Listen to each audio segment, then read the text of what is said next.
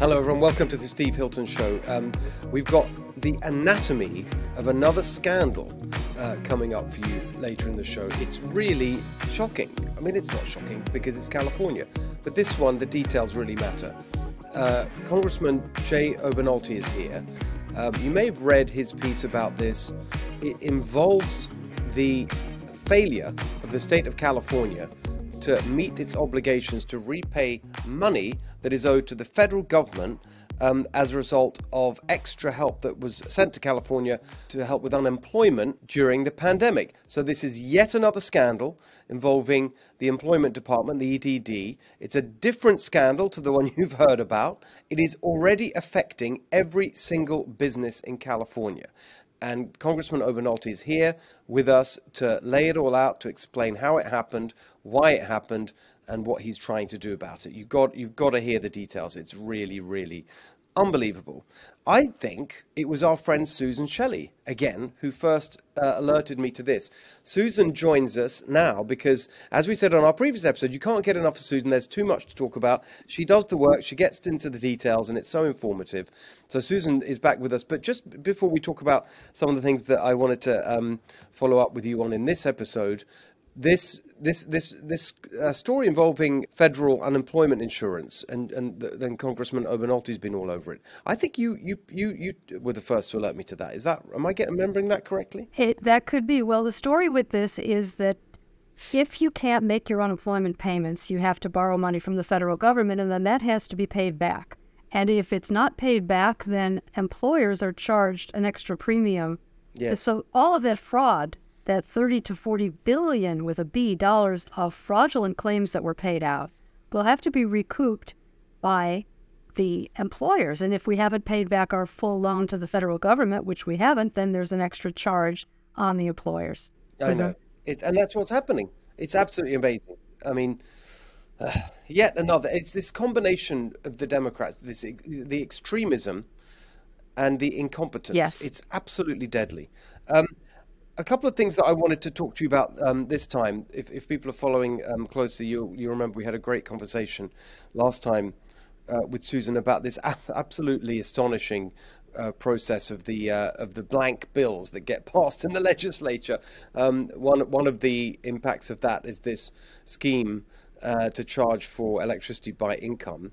Uh, and I mentioned that there's a couple of other things going on that, uh, that we wanted to discuss with, with you, Susan. One was the um, what they're trying to do to the ballot initiative process itself overall.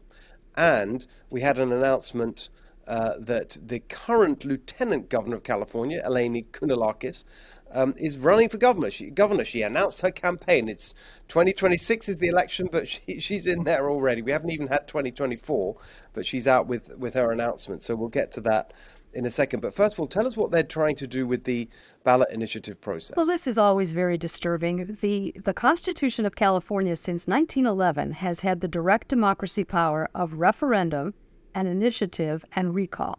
Well, everybody knows what the recall is. The initiative is the the ability of voters to write and enact laws on the ballot mm-hmm. without lawmakers, without the legislature. Referendum is the ability to reject a law that has been enacted mm. by the legislature.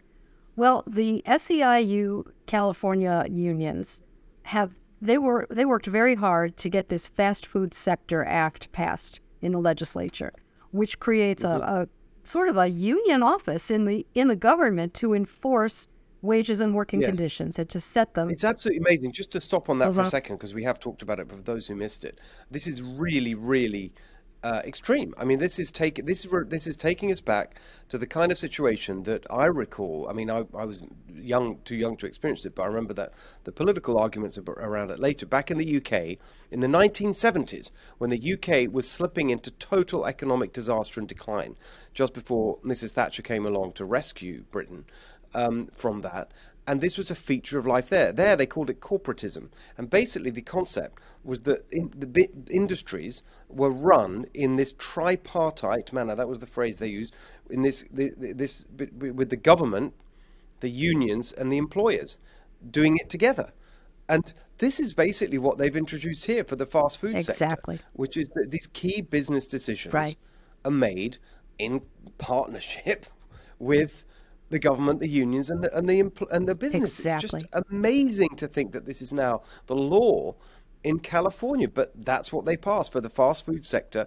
And as we discussed at the time, um, it, it's not just about fast food. This is a template because this is how it always happens. They start with one thing and then it extends and extends because they want to control the whole economy. You're exactly right. And that's why this is such a war over this particular law.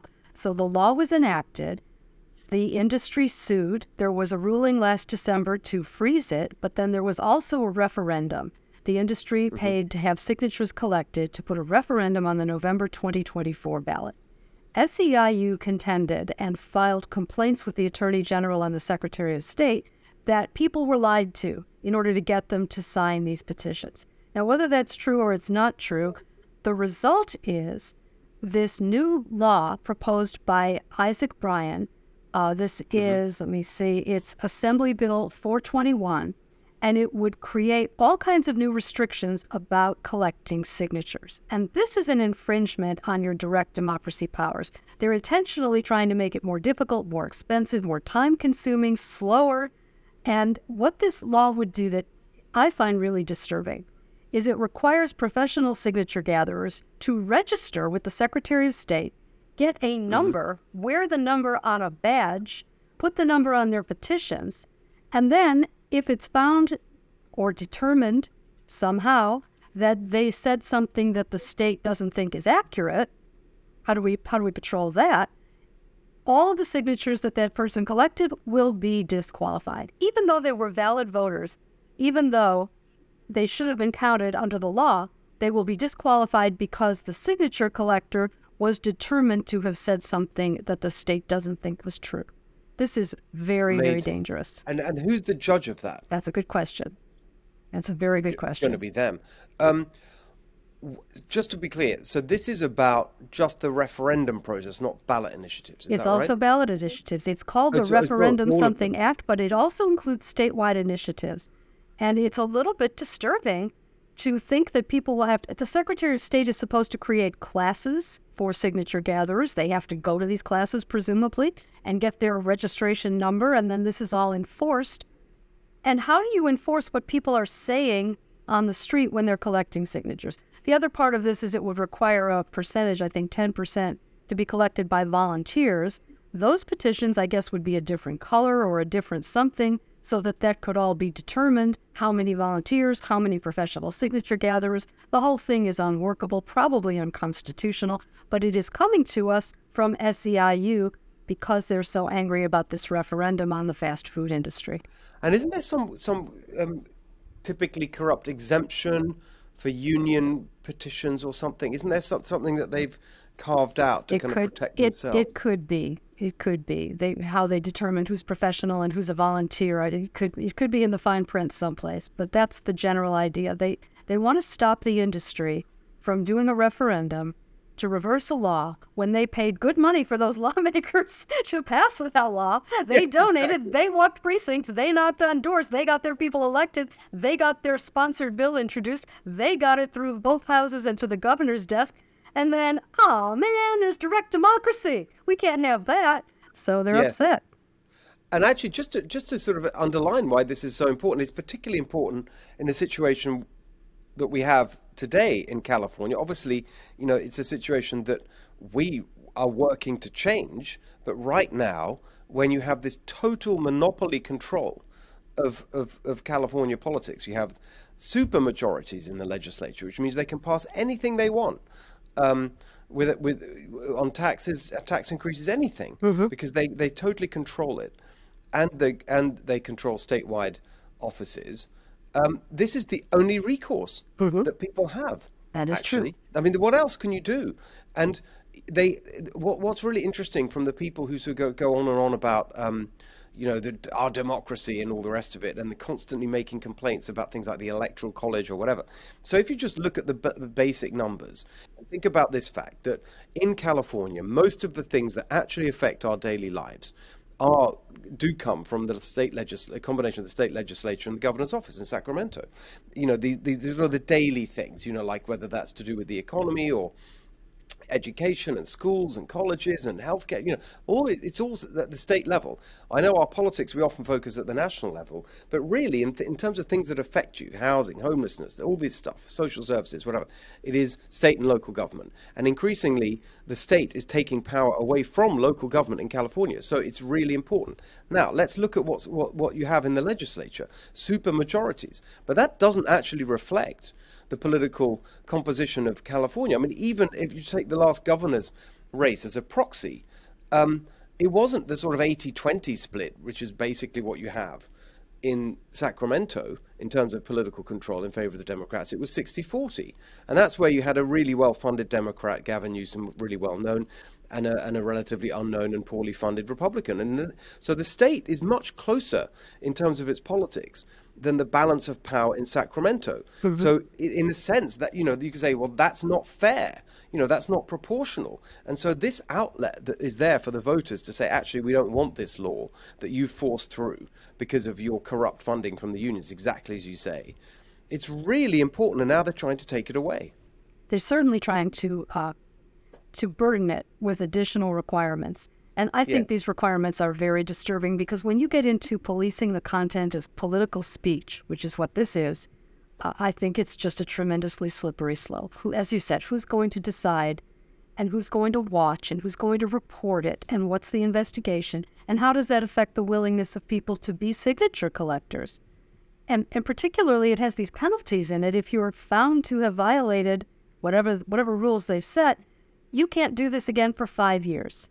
You can't be a signature right. collector and you can't hire signature collectors. So they're just trying to completely burden That's and perhaps yes. shut down the professional signature collecting industry. And and remember that these have done really, you know, these things have been really important. For example, the the the the AB five, right, the gig workers, that was a really big one that mm-hmm. was overturned on referendum, wasn't it? It was overturned with another initiative, I believe, to uh, to change it. I don't think it was a referendum. Oh. It was another right. initiative that carved out exceptions for the um, for the drivers in Uber and, and DoorDash and those companies. Uber and yes. Lyft. Uh, and then that was challenged in court. These things can go for a while. Just because they pass at the ballot doesn't mean they take effect. They can be challenged in court on constitutional grounds, and they can be reversed with another initiative. And it's back and forth, back and forth. And it's a very expensive game. It costs millions and millions of dollars to qualify an initiative for the ballot, unless you have just this volunteer army that's willing to do it, uh, it's very expensive. You have a limited amount of time. You have about six months to do an initiative, and I think less time for a referendum. So that's why they pay signature collectors to go stand in the rain. Yes. It's not usually raining, but this year it was. It, they could go stand in the heat, the rain, the cold, whatever, and, and have a clipboard and a pen and talk to voters outside of a supermarket. Uh, you pay people to do that. That's hard work doesn't mean that the that the measure is not worthwhile or valid. And of course, signing it only puts it on the ballot; it doesn't pass it. And then exactly. once it's on the ballot, that's when the real money is spent to educate voters on both sides of that issue. Exactly what it's about. So I just looked it up, by the way, um, and and I was right. I remembered something about this. Okay, he, it's amazing. They're so shameless. So the bill, the the the the, the um the this the, the bill here that they're doing I'm just quoting from a Wall Street Journal editorial on this. The bill exempts unions, so they can rely entirely on paid organizers to collect signatures. There you go. if it's something that they want. Right. I mean, it's just shameless. It's just so brazen. You know, their viewpoint is that corporate America is terrible. I don't personally think corporate America is terrible. It's all voluntary, except when they get into bed with the government and they create monopolies. That's a different thing. That's crony capitalism. But real capitalism everything's voluntary. And if you don't want to buy the product, don't buy it. And if they want to sell it to you, they have to sell you something of value that makes your life better, or you're not going to buy it. So it's all solving problems for money, which creates more money and fewer problems. Capitalism yes. works, but not when it's crony capitalism in bed with the government no, and totally it's got agree. this enforced monopoly aspect. Yeah, that's exactly right. I mean, the way I always used to put it was that you know, like there's this argument should be pro-business, anti-business, whatever. I mean, I'm cer- certainly we should be pro-small business because small businesses are the lifeblood of the economy. They create most of the jobs. Small and fast-growing businesses. That's where the new jobs come from. They're the lifeblood of a community. They have they they that's where the energy is, and they're you know by their nature they, they they can't be corrupt as it were because they can't influence they can't afford the lobbyists to go to Sacramento. So that there's no question that we should be 100% behind small businesses. And what you're seeing right now in California is a is an absolutely active and, and direct war on small business. If yes. you look at the taxes and the regulation and one thing after another, and we need to end the war on small business and support small business. That's certainly true. And the franchisees are small business people. That's exactly the point. So, so exactly. So, and then on, on let's go to on big business. I agree with you. You know, it, uh, and I've documented this and argued against it and written against it. When you have big business in bed with big government, often they do it to stifle competition. That's often what happens. And the big businesses actually collude with and collaborate with the government to put regulations in place specifically to act as a barrier to challenges. And we should be against that. Right. Um, and so my phrase there, I always say, is that when it comes to big, we should be pro market. Right. For sure, we should be pro market because the marketplace is where you know free and fair competition can happen. And when you have these barriers erected, that is anti-market, and we should should be against that. But but this, you know, this is when when you look at this kind of one further point on that is that when you see when you see these companies engaging in this kind of you know j- just sort of going along with and buying off criticism by by wholesale adopting the kind of far left you know, identity politics, and ideology, and all of that. You know, I think it's perfectly reasonable to criticize that, um, and so on. But here you've got, the, the, I mean, what they never say is that on the other side of this, you have the unions, are giant organizations with massive lobbying power and all this money that they shove mm-hmm. at the government to get their way. That's how it works in California. And, and so, the, so the, the, the way it's, they want to represent it is that the unions are sort of the the, the, the, the workers against big. No, this is not that. These are giant organizations, billions of dollars that they deploy to get their way. Exactly. And private sector unionism is declining. So they are failing in the marketplace. They are failing to convince people that unionizing is good for them. And people are looking yes. at it and saying, What are you going to do for me that I can't do for myself or that I can't negotiate with my employer? And they're choosing not to join unions more than ever before. Yes. And so the unions are going to the government and saying, "Well, we need you to do this and we this to make sure that we can help. that we can unionize." And that's what AB five was, which essentially banned independent contracting because you can't unionize independent contractors. You yes. can only unionize payrolled employees. So that was a that was a concession by the legislature to the power of the unions to pass that, and then they carved out all these all these exceptions that had no rhyme or reason other than lobbying and influence. And it's it's an awful law. AB five yes. is an awful law. And then, actually, where we were going with that previous conversation, forgot to sort of get to the end of it, which was that exactly as you said, when you when you in, in the fast food sector, which is now the, uh, the, you know the subject of this kind of tripartite, you know, extreme, you know, uh, left wing government control and union control of an industry yeah, you could say, oh, McDonald's, big company, Burger King, and so on, Subway. No, they, they, they are, of course, it's a big brand, but actually, the vast majority of those restaurants and, and, and, locations that you go to, they're not owned by the company at all. They're franchise franchisee owned, and often, you know, I mean, I don't know the average. Actually, be worth finding out, but um, sometimes it's one or two, sometimes it's up to twenty. That's a medium-sized business, you could say. But these are local local entities, local, small, medium-sized businesses, right? That that you're actually um, attacking when you attack McDonald's. And they have their challenges. You know, there's you have to pay insurance costs. Taxes are high in California. Payroll costs are high. All the different charges that you have to pay for workers' comp and unemployment yes. insurance, which is higher now because of all the nonsense that went on. Uh, there's a, there are a lot of costs. And so here comes this fast food sector council law that says, well, you're not paying your employees enough, and we want to change the workplace rules, and we want to do this, and we want to do that. Yes. And some of these companies, with the with the cost of food increasing with inflation and the price pressure because people are squeezed and there's only so much you're going to pay for drive-through type food, it creates challenges for the businesses that the government people don't recognize because they've never been in business. Most of them have never been in business. And yes. and you go to the California legislature and you talk to them about business, and it's like, well, you have a cash register, so you're rich.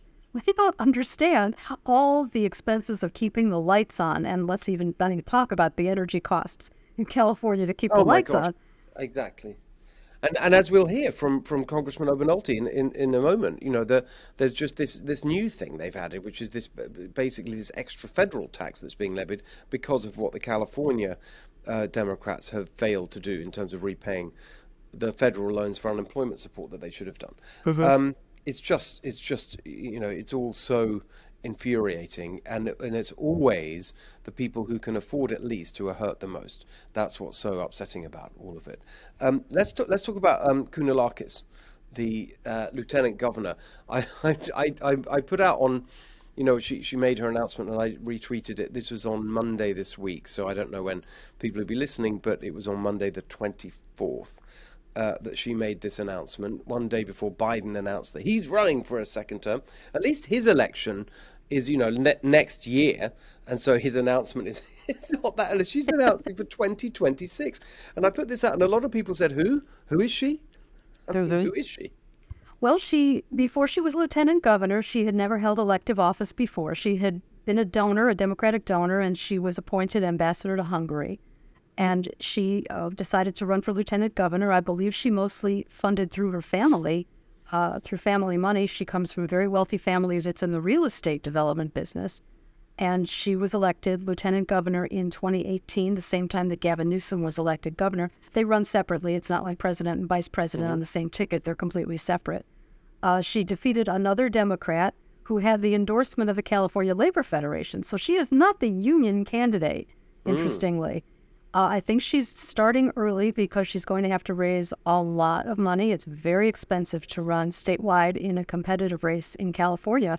Uh, very expensive media markets and a huge population to reach by mail and all of that. So she's starting early. There will be more candidates getting in. We'll see how the uh, Senate race shakes out in Yes. 2024. Um, we don't really know what's going to happen there because Katie Porter, Adam Schiff, Barbara Lee, all members of Congress, you can't be on the ballot in, in two races at the same time in California. So they can't run for Congress again. They're all out to run for U.S. Senate. If they all run for U.S. Senate, at least two of them are not going to be employed, and they could Right. turn around and run for governor. So we'll have to see. It's going to be a, a, bit of a checkerboard as people jump over each Well, other yeah, in these because races. it's a, it's a sort of plum job. Um, uh, if you're a Democrat, it's the one you want. Um, I'm just looking at some of the speculation that, as you said, um, tho- tho- those those people you mentioned might go for it. We've got Rob Bonta, the Attorney General. Uh, he, apparently, he is active. He's going to be announcing soon. Current uh, uh, Attorney General. It gets so early. Senator Toni Atkins. Well, maybe they think that Xavier there's Becerra? a chance. Uh, maybe they think there's a chance that Governor Newsom will end up on the national ticket in 2024, and he'll make an early exit. That could be another reason for starting. But I, ju- I mean, I tried to find out what she was all about, Eleni Kounalakis. I mean, I just couldn't. There's nothing. I mean, There's you know, there's a nothing, yeah. website that says "Give me money." Right. There's, there's nothing. I mean, it doesn't say anything. There's not even a video. I mean, at least, I mean, even Joe, poor old Joe Biden could put together a video.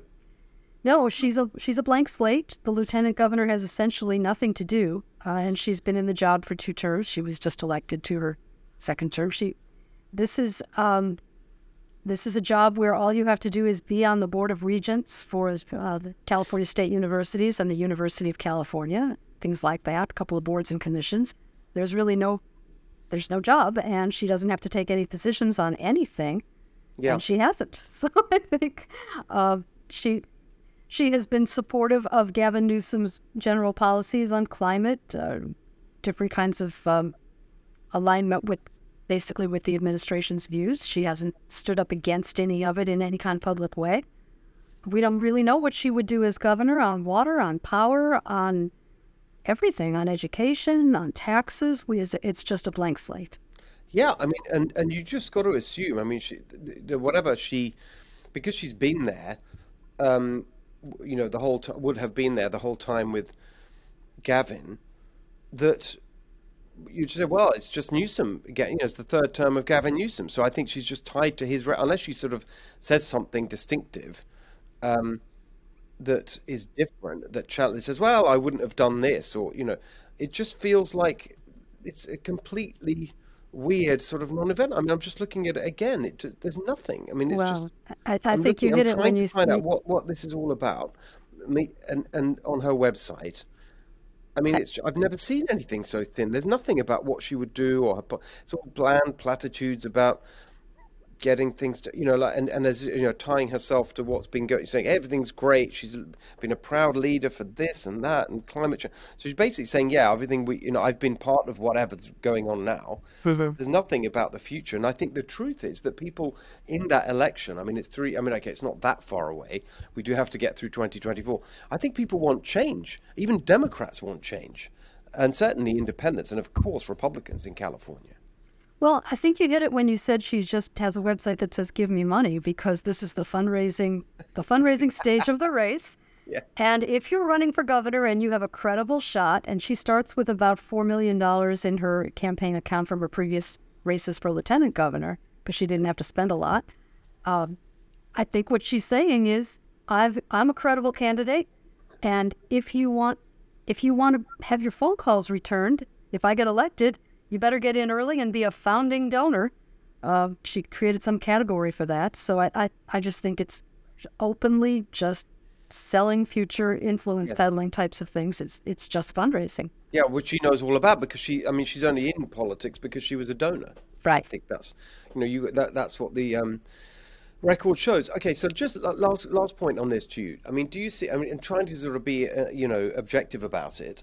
I mean, you know, you and I, you know, we, everyone knows, you know, we want to see political change, but um, just thinking about the Democrats in, dispassionately, is there anyone you see in the mix? Um, whether it's these, you know, uh, Senate rejects as they would be, or people like Xavier Becerra, who's the federal level HHS secretary, um, or you know this, you know, Kounalakis, or anyone, you know, who's been speculated about Toni Atkins from the state legislature, Rob Bonta the attorney general, or anyone else on the Democrat side who's who's being talked about that, that strikes you as impressive, and who would be, even if we don't agree with their policies, would be a kind of, you know, a kind of impressive candidate.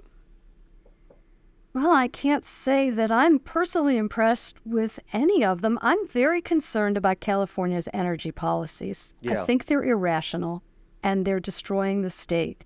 He used to be in slow motion and it's getting faster and faster.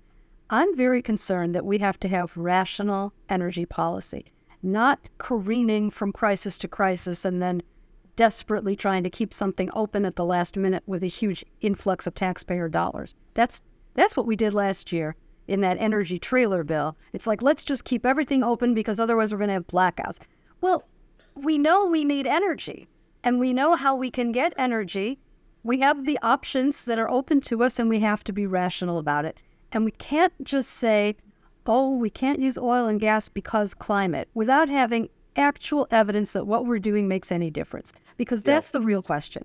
It's not just are we worried about climate change? It's can we have any effect on it? And if we can't have any effect, are we just going to stand on the roof of the building and throw money at the sky?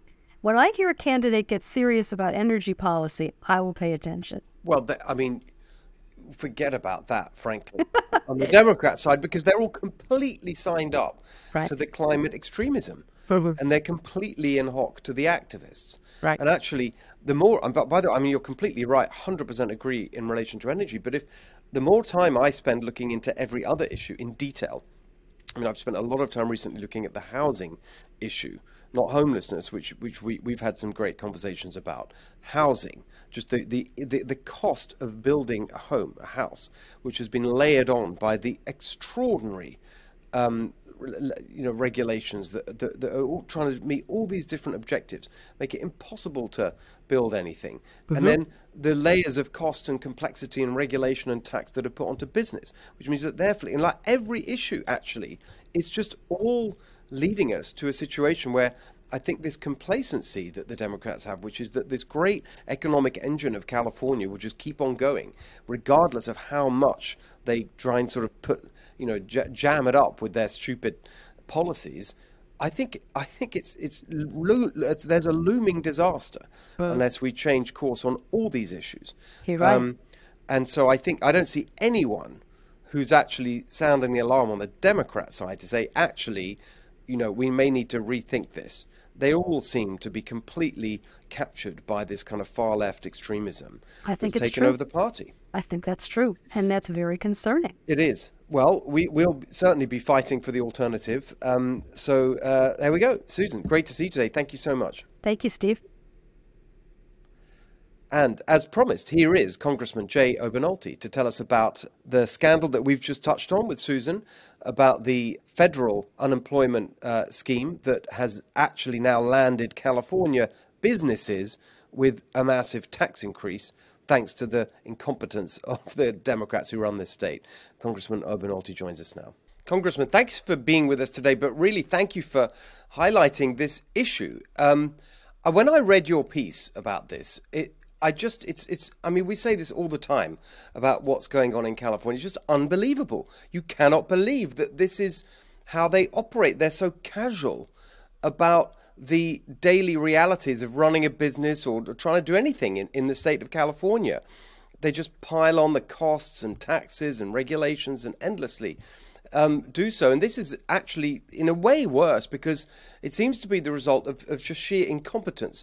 But um, could you just uh, sort of take us through step by step exactly, um, you know, what is the anatomy of this particular scandal? Sure. Well, this problem is a problem with California unemployment insurance. Uh, most people don't realize that there are actually two parallel unemployment insurance systems a state system and a federal system. Uh, the federal system exists to act as a backstop to the state system. So when a state's local system gets into fiscal trouble, it can borrow money from the federal system. That's called a Title 12 loan to mm-hmm. shore up the finances of the state system. And then the state is supposed to pay that money back when economic conditions in the state improve. So that would be, for example, if there was some kind of you know, particularly severe recession, let's say in one state or another, and they just couldn't meet the needs, they go to the federal uh, sure. federal funding or, to help or them for out example, temporarily. Uh, the the pandemic. So right. you know, lots and lots of businesses across the country shut down, and that put a lot of stress on the unemployment insurance system of a lot of states. So 22 states, including mm-hmm. California, took loans from the federal government to shore up their system during the pandemic. Uh, mm-hmm. Uh, now, after the pandemic, you're supposed to pay that money back. And in fact, the federal government distributed billions and billions of dollars to the states in the form of coronavirus relief funding with the mm-hmm. intention that some of that money would be used to repay these loans that were outstanding. But California is one of only four states that has failed to repay its loan to the federal government, and it's now in default on that loan. Mm-hmm. Uh, the law says that when that occurs, every employer in the state is charged a penalty by the federal government for the state's failure to repay its loan. So normally every employer in the state pays a very small amount of money to the federal government every year in what's called FUTA tax for the federal unemployment tax system. But mm-hmm. uh, every year that a state fails to repay that loan, a penalty gets added to that. So in the first year, which we just had, uh, every state in the California has had to pay uh, per employee a penalty to the federal government. Next year, that penalty will double, and it'll be a triple penalty the year after that, a quadruple penalty the year after that, and that occurs uh, and compounds until the loan is completely paid off. So the last time this occurred was the Great Recession when California took out food loans from the federal government and failed to repay them back. And uh, it took seven years for the state to repay those loans. And by the time they finally did, every employer in the state was paying $147 extra per employee per year to the federal government in penalties. So, Steve, the, the thing that's so unconscionable about this is these employers that are being forced to pay these penalties to repay the state's loans had nothing to do with the decision yeah. to borrow money from the federal government. And in fact, in this case, they had nothing to do with the state's decision to shut down businesses, which is what's resulted in all of that unemployment in the first place. They had plenty of money from the federal government to repay the loan. In fact, uh, the EDD has been found to be guilty of distributing over $30 billion of fraudulent unemployment yeah. insurance claims. If they had just not done that, they wouldn't have to have had to borrow any money from the federal government. Just the savings from that alone would have been enough to repay the loan. So this this is completely unconscionable what's going on. It is, and thank you for, for explaining it so clearly. I think we've that's a really great explanation of the structure of the problem. It is totally outrageous, and actually, I just want to dive into the details so we can understand, you know, ex- exactly what the exposure is here. So, first of all, I'm just curious. The, the, this, the, when you refer to the law, the system that's set up here under le- federal legislation, you said Title 12. So, how long has that been in existence? Oh, uh, decades, many decades. Decades. This this is the way the system works. Uh, the, uh, because of our system of federalism, states are predominantly responsible for employment and labor laws within their state. So uh, we expect the states to come up on their own with their own unemployment insurance systems. Yes. Federal system exists as a backstop because Right. we we accept that there will be circumstances under which a state won't have enough money to satisfy all its claims. Great. And as you mentioned, you know, this was used, you know, previously in the Great Recession. So let's just stipulate this this is not some new system that the state may have had trouble understanding. It's been around for decades. It was used in the Great Recession, and as you said, of the you know, the the vast majority of the states that used it on this occasion with the pandemic, they've already dealt with it in the proper manner. How can next question was how much is the how how much was borrowed by the state of California? What's the total amount? It's about eighteen and a half billion dollars. There you are. So as you say, that's a you know roughly just just over half of what they gave out in fraudulent money. Right. And think about this. Think about the fact that the, the state got uh, $15 billion in coronavirus relief funds from the federal government. So they could have used that money to almost completely repay their Title 12 loans had they chosen to. But instead, they spent it on everything else. And now they're depending on every employer in the state of California repaying essentially what is the state's obligation. And so, what is what is what is the um, nature of the of the um, the contract, as it were? So, are the states supposed to pay back the the full amount the subsequent year, or is there kind kind of a schedule of repayment? Yes, it's they have. Uh, I believe it's about eighteen months to repay that, and they pay interest on it. But then at the end of that period, when they've emerged from whatever fiscal calamity was causing the stress, uh, it's expected that they pay the money back, and that's what the state failed to do. Right. So we we we're out of that period now. It should have been repaid in full. Is that right? Yes. Okay, so now let's get to the pain that's being inflicted on California businesses. So the the the charges that are applied by the federal government is that for every business regardless of size? Yes, it's it's imposed per employee. So every business is required to file a Form 940 with the federal government, a FUTA tax return every year. Uh, and normally, the amount that's due with that return is a very small amount uh, of money. It's about $42 per employee, and that just funds the federal part of the system. Uh, but uh, you know, as we've been discussing, if you live in a state that's failed to repay its loans, you get charged a penalty, and that penalty compounds every year that the state uh, is in arrears on its Title 12 loans. So this this will be this this January was uh, every employer in the state had to pay you know the first penalty, and it will double next January, and it will triple the January thereafter, and that will continue to occur until those loans are repaid. So what was the payment? What was the size this January? The first one. Uh, I think it was uh, twenty uh, twenty one dollars per employee. Is that what I think it was? Extra. Yeah, extra, extra. But uh, as I said, la- the last time this happened in the Great Recession, it took seven years uh, to get those loans repaid. And by the last year, and I, I remember this vividly because I was an employer and I, I looked at that tax return. It was it was one hundred and forty seven dollars per employee. And uh, you know, and I have 28 employees. You do the math on that; it's thousands of dollars that the state has essentially stolen from every business owner in California. Exactly. I mean, th- you know, this is what I mean. They're so casual. Oh well, who cares? We'll pay it back.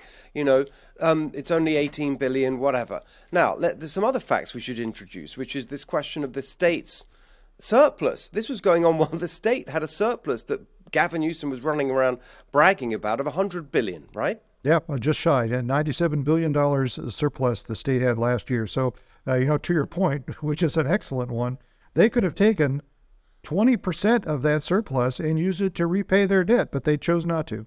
Yeah, what they did do was was send it out in, in what do they call it? You know, well, bribes, but they're, you know, they're to voters, but they called it inflation relief checks or whatever.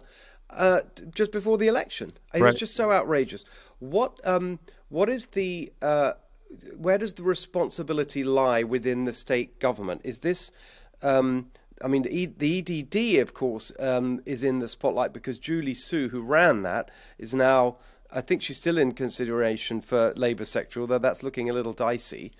Is is that where should this have come? Whose fault? Okay, let's be blunt. Right, where does the accountability lie? Yes, Gavin Newsom overall, but within the system, where does it lie? Well, the state legislature writes the state's budget. So mm-hmm. for a payment like this to be made, it would have to be written into the state's budget. And we're in budget season right now in the legislature. It's the state's required to pass a budget by the end of May every year, or the legislators do not get their salary. So you know they're highly motivated to do this. Uh, so th- this is what would have to occur. It would have to be written into the budget by the legislature and signed by the governor, uh, and that would get the the wheels rolling on repaying the loan. And, and just to be clear, this should have been done last year. Yes, it should have been done And- last year. and you know as as as you know i mean we cover it a lot but in in sacramento i mean this budget process is you know the, the governor's highly involved in the budget process right the governor lays out the his or her if we have a female governor the, the governor lays out their uh, priorities at the beginning of the year and then there's a revise and you know it's it's i mean I, I, maybe it's it's overstating it to say it's a collaborative process but it's certainly the case that the governor uh, could and should have said guys we need to put this money in Oh, absolutely, absolutely. And, and in fact, the last time this happened, in, in, at the end of the Great Recession, uh, I was a member of the state legislature. And in fact, I was vice chair of the budget committee in the assembly, and I also served on the joint legislative budget committee. So I asked the question in budget committee hearings in two successive years why on earth are you not repaying your Title 12 loans? And the response I got infuriated me. The response I got from the EDD was, well, uh, Assemblyman, that we view that debt as an employer obligation, not an Wow. obligation of the state, which is such an arrogant response. It blows your mind. It is so outrageous. This is this is the attitude.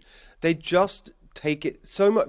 Look, most of them have never run a business, never started a business. Um, you mentioned you. I'd like to hear about your story there. I mean, I've started and run businesses in England, here in California. I mean, you just worry about everything in terms of the financial situation, particularly when you're small or starting out. And these people who just issue these casual remarks like that, they have no clue about what it's like and the pressure you're under. Um, especially if you're in a business, you know, like with low margins and like literally every month, every week, you're looking at it and thinking, you know, is our head above water? Right. I, I completely agree. And, you know, I, I started my business out of my dorm room at Caltech 30 years ago. And I think back to those days and realize that I knew nothing about workers' compensation insurance, about unemployment insurance, about labor laws, about uh, employee classification.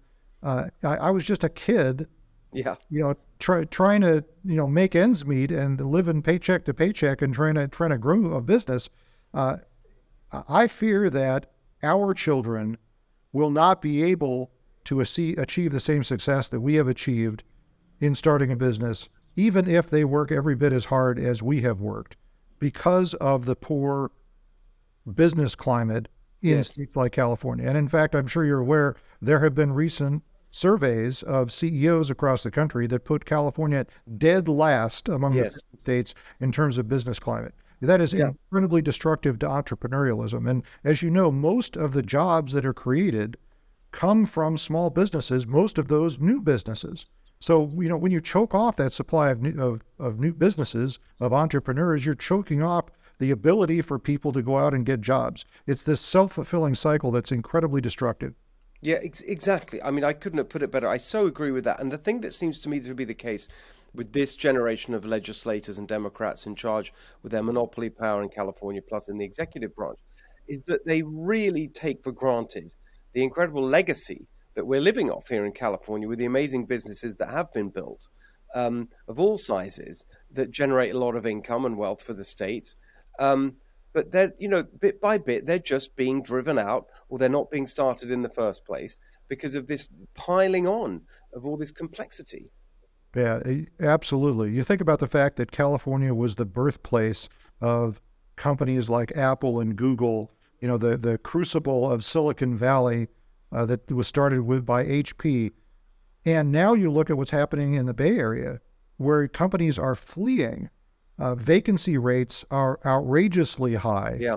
I mean, the worst the worst thing to be is a commercial property owner in the Bay Area right now. Um, businesses are fleeing out of California, but also equally importantly, high income individuals are fleeing out of California. And the reason why that's the uh, canary in the coal mine is that over half of our state tax revenue is paid by less than 1% of the people that live here because the income tax in California is so progressive. Think about that. Over half of it yeah. is paid by 1% of the population of the state. So when those people start leaving, that leaves a huge hole. Yeah, they, they, they, it's, it's, they, they literally, they're so complacent. They kind of assume that this is just go, going to go on and on. And actually, the pandemic is so important in that regard because it showed people that actually you could work from anywhere. And particularly those kinds of, you know, at that end, of course, the restaurant worker can't work from anywhere, and the and the person that's in the grocery store and so on. That's all true. Um, and their housing costs are astronomical because of the stupid regulatory policies there. We won't get into that today, but the whole thing is just falling apart actually, and and they they are they're just sort of cruising on, going further and further in a far left direction, making it worse on every single issue. Yes, I mean I think there is some good news, which is that uh, I'm actually a California optimist politically because mm-hmm. I think that there's a limit to what people are willing to take. Yes. Most voters have a fairly high-minded view of what the role of government is. You know, they they accept that government exists to provide certain essential services to our society, things like uh, law enforcement, things like uh, provision of infrastructure, roads, bridges, airports, a provision for the national defense. You know, the, the the the underpinnings of our connections to each other, and they also accept that to provide those services, government needs to impose taxes. And the way that most voters look at the political spectrum is you've got the folks on the left who believe in more services, bigger government, and the higher taxes to pay for it, and those of us on the right who believe that smaller government is better, lower taxes and lower services. So look at, you know, the exact point you've been making with California. This essential social contract has been broken because we pay the highest taxes for everything. We have the highest yep. income tax in the country, the highest sales tax in the country, the highest gas tax in the country, we ought to have, under this social contract, the best of everything that government has to offer. And yet, we have the worst poverty of any state in the country. We have the worst homelessness of any state in the country. Our roads are uh, second worst of any road system in the country, second only to New Jersey, according to recent data.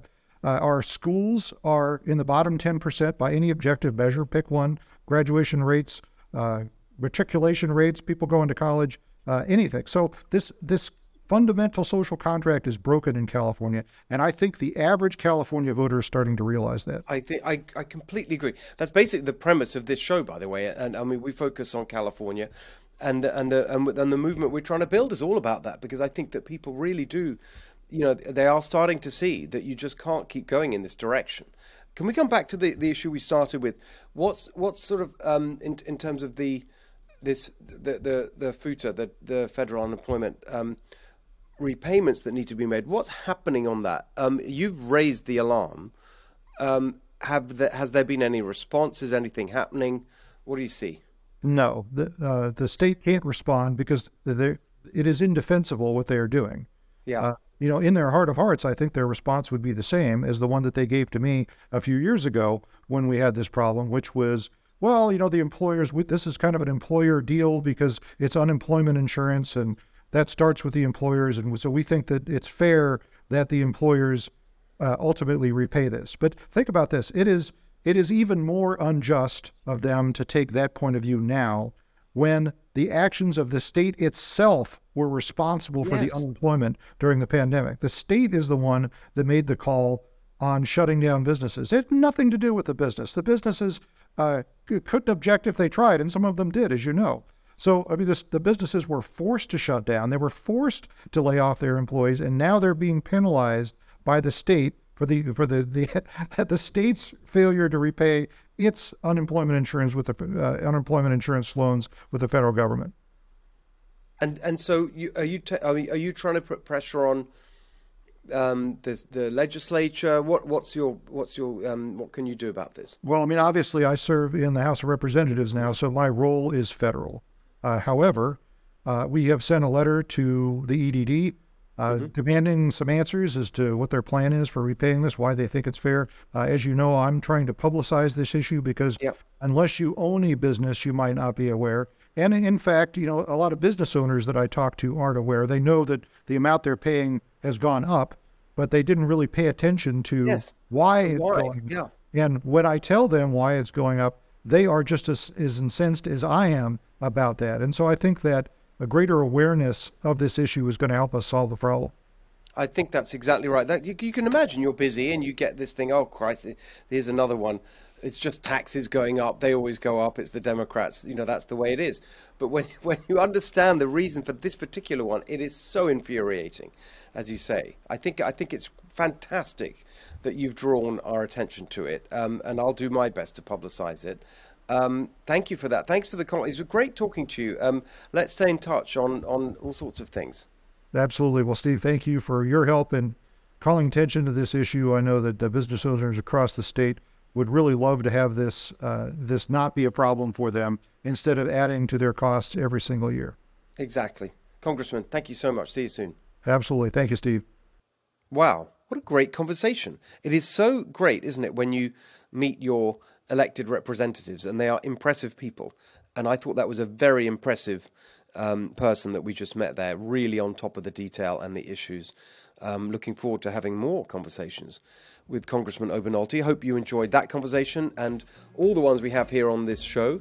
Uh, make sure you follow us on Apple, Spotify, YouTube, wherever you get your podcasts. And we'll see you back here soon for the next episode of the Steve Hilton Show. Thank you.